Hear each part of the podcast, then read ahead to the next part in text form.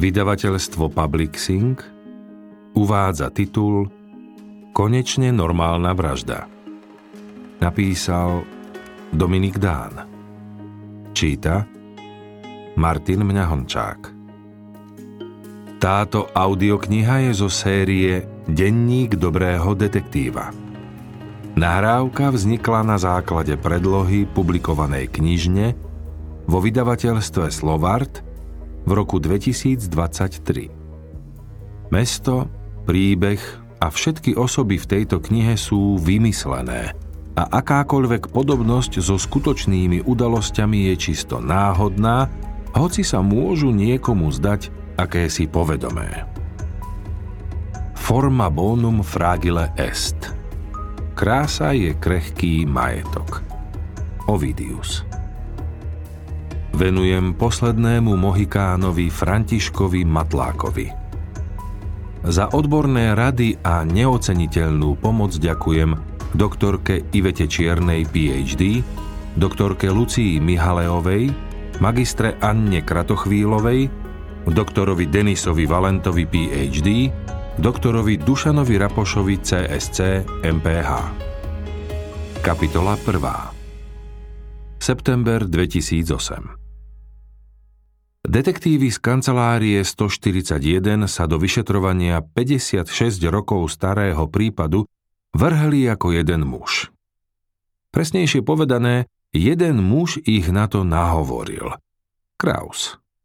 Jemu sa pátranie po stopách vyvraždenia rodiny Eugena Ehrenfelda na hraniciach medzi Petržalkou a rakúskou obcov Kidze nezdalo zbytočné.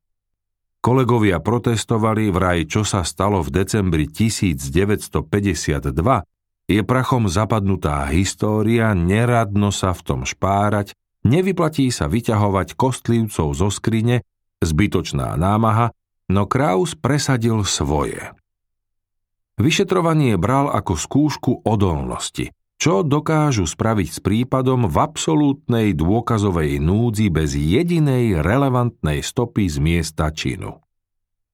Všetci frflali, najviac Jose, tomu sa v poslednom čase naozaj nechcelo ani prstom pohnúť. Vylihoval v kresle v kúte a driemal. Keď nedriemal, frflal na robotu. Kraus sa nedal, kolegov jedného za druhým zlomil a priložili ruku k dielu. Bolo to také priloženie, akoby na silu, ako keby jednu ruku priložili a druhou si zapchávali nos. Kraus im to nevyčítal, od kontaktu so záhadným pánom X aj jemu v prípade niečo smrdelo. Dlho vysedával nad analýzou, zvažoval možnosti, vyhodnocoval smery pátrania, vymýšľal verzie a hneď jednu za druhou zavrhoval trápil sa, prešľapoval na mieste. Jednomu bolo jasné. Opäť narazili na niečo zvláštne, takmer záhadné. Jasné mu bolo aj to, že nikoho z kolegov nemôže nútiť, každý sa musí rozhodnúť sám. On sa už rozhodol, časť vyšetrovania absolvoval bez pomoci kolegov a keď sa dopracoval k sestre agenta Viktora, nemeckého Slováka vyškoleného v americkom výcvikovom tábore, pochopil, že prípad sa blíži do finále. V tomto štádiu vyšetrovania už nemohol ohroziť ani jedného kolegu, rozhodol sa pokračovať na vlastnú pesť. Na najvýš by so sebou vzal Chosého, veď Chosé nebol ani kolega, bol to parťák. Musí zniesť všetko, aj riziko.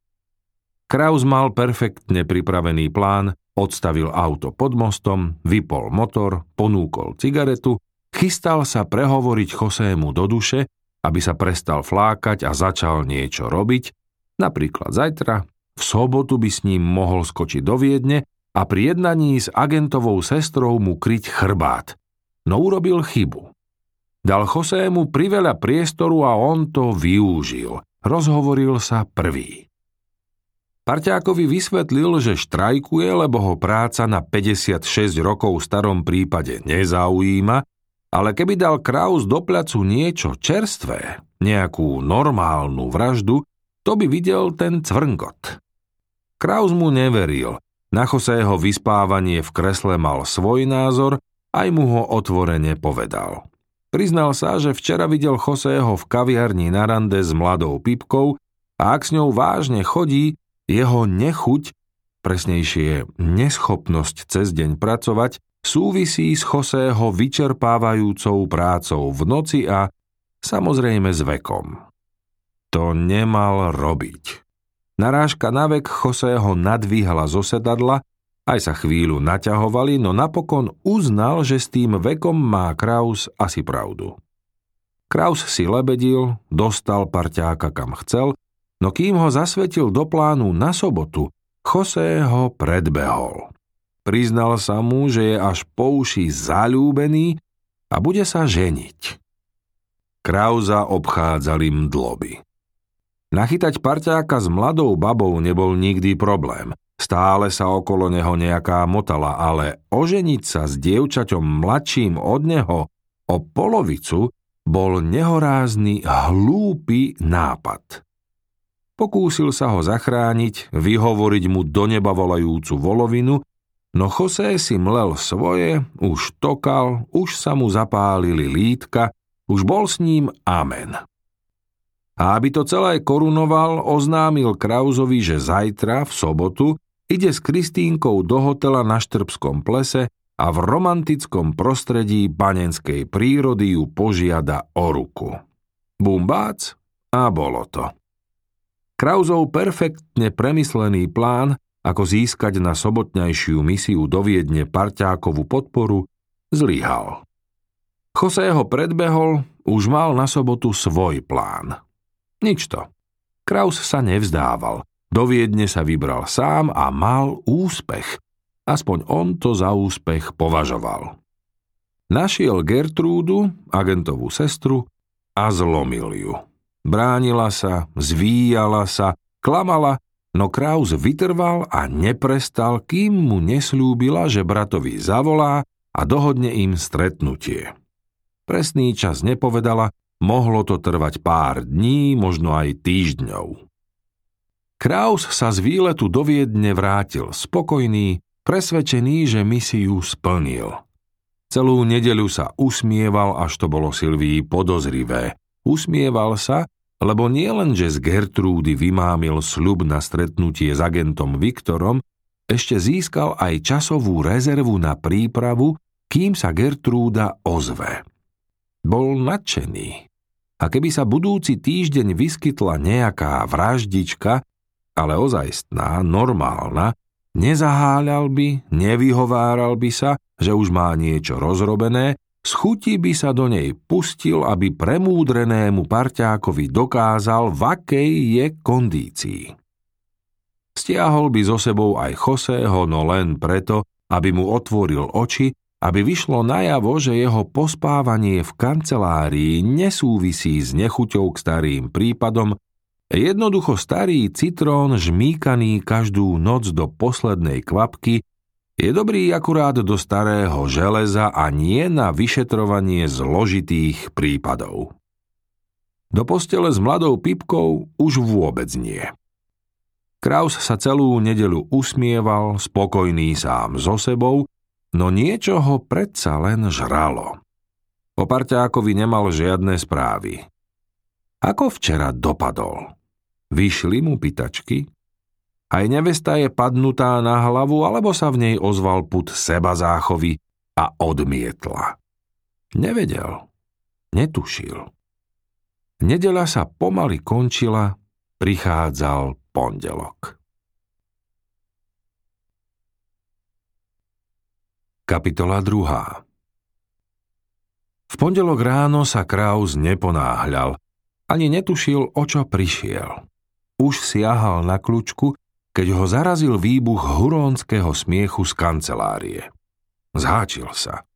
Smiech v pondelok ráno, v piatok o tretej to by chápal, ale v pondelok ráno a ešte k tomu taký hurónsky, opatrne otvoril. No poď, poď, už čakáme len na teba, zahulákal Hanzel na miesto pozdravu. Utieral si slzy. Šibe vám, odzdravil Kraus. Len poď a pozri sa na ňoho. Vítal ho Burger. Kraus zastal uprostred kancelárie, ani sa nezložil. Pohľadom preletel po kamarátoch, všetko v poriadku, všetci na svojich miestach, Burger sa rehotal nad novinami, cigareta v ruke, Hanzel vyvalený na stoličke vedľa neho tiež sa rehotal, Váňa natieral chlieb domácou masťou, zadúšal sa od smiechu, vysmiatý kuky rátal škrečky, José driemal vyvalený v kresle. Moment. José sa nesmial. Čo je? Ten tvoj parťák sa zase vyfarbil. Váňa namieril mastný nôž do kúta kancelárie. Kraus si odložil aktovku, vyzliekal si bundu. Pohľadom fľochol do kúta, nič zvláštne, driemajúci José. Ďalšia zmena. On nedriemal. Tá ruka na čele nemala podopierať hlavu, aby nepadala, dlaň mala niečo skryť. Daj tú ruku dolu, zavelil Kraus. Čo dolu? Choď do prdele aj s celou kanceláriou, vybuchol José, ale poslúchol. Môj ty Bože, zalamentoval Kraus. A to ťa kto takto vylepšil? Ľavé oko nebolo vidieť, skrývalo sa za modrými naliatými viečkami. Čo kto? prskal Jose. Nikto. Už sme z neho niečo vytiahli, chvastal sa Váňa. Bolo ich sedem, povedal som osem, opravil ho Jose. Vidíš, Riško, ako ten čas letí? Pred pol hodinou ich bolo sedem, už ich je osem a do obeda ich bude desať. Keď to bude rozprávať vnúčatám, Váňa nestihol zrátať počet útočníkov v čase vnúčat, lebo sa pripojil k rozjareným kolegom, rozosmial sa na celú mastnú hubu. Ty si dostal po papuli? Nechápal Kraus. José mávol rukou, aby mu dali pokoj. Kuky, kamaráta ti zbili do modra a ty nič? Kde si bol? Ja doma, Ríško, to on sa cez víkend flákal kade tade. Vraj bol niekde v lese, v nejakom hoteli, či čo. Ty si jeho parťák, ty by si mal vedieť. Kraus sa chystal začať krížový výsluch, no nebolo mu dopriaté. Burger zavelil nástup. Je pol 8 banda, poďme, nech sa zasmejú aj ostatní. Aj tá poznámka vyvolala vlnu smiechu. No fasa zalamentoval postihnutý kolega. To zás bude rozdelenie. Ale vstal. Neochotne, ale vstal. José si musel vytrpieť uštipačné poznámky, dotieravé otázky aj dobre mienené rady. Jedna sa mu takmer páčila. José, počúvaj, vraj na takéto rany je najlepší panenský moč. Vraj netreba ani zo skúmavky, najlepší je priamo zo zdroja radil kolega z vedľajšej kancelárie. Bavili sa všetci, dokonca sa rozvinula vážna debata, kde by takú medicínu pre raneného kolegu napochytro zohnali, ale zhodne sa zhodli, že najbližší zaručený zdroj by bol až o tri ulice ďalej v materskej škôlke. Pre istotu dali slovo aj Petre. Nie len slovo priamu ponuku na priamu aplikáciu liečiva, no jej reakcia vyvolala len ďalšiu vlnu smiechu. Keď nevyhovuješ podmienke, aspoň mu to pofúkaj. Nevidíš, ako trpí. Chudáčik. Major ešte chvíľu vydržal, aj on sa z chuti zasmial, no čas pokročil a museli začať pracovný týždeň. Chlapci, vy pokračujete v spolupráci s vyšetrovateľom? Máte vyhliadnuté nové prípady?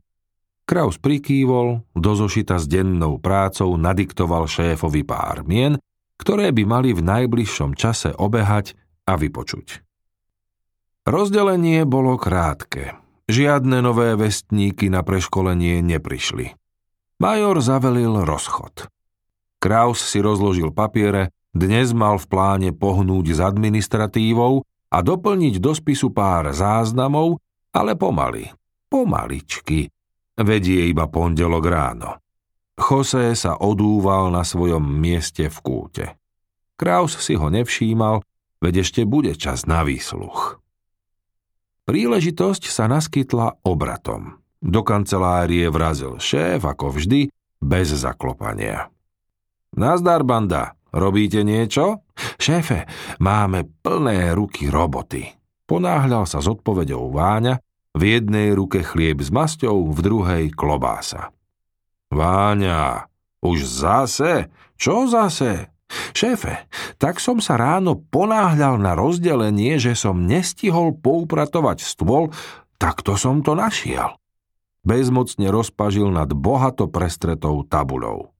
No povedz, mám to nechať tak, nech to splesnivie?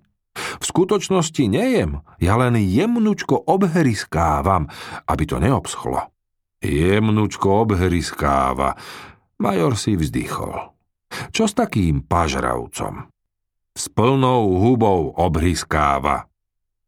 Ostatní sa nezapojili, čakali, čo šéfova návšteva prinesie. Chlapci, mám malý problém. No prosím, a už je to tu. A čo na to chlapci z vedľajšej kancelárie? Schladil ho burger. Nebudem ich strašiť hneď v pondelok z rána. Máš pravdu, u nás je už streda po obede, tak sem s tým. Vo štvrtom okrese vysí nejaké dievča. No a, keď ju to baví, nebaví Jedko. Asi nebaví. Detektívom zo štvorky sa na nej niečo nepáči. Čo sa im môže nepáčiť na vysiacom dievčati? Je to špata? Nejaká je vyškerená. Asi sa jej zle dýcha a má zviazané ruky. Jasná samovražda. Aha, to mi nenapadlo. Šaňo, nechala list na rozlúčku? Iste, ešte k tomu písaný nástroj. Vieš, Žetko, so zviazanými rukami sa najlepšie píše nástroj. Zviazané, zviazané, frfotal najstarší detektív.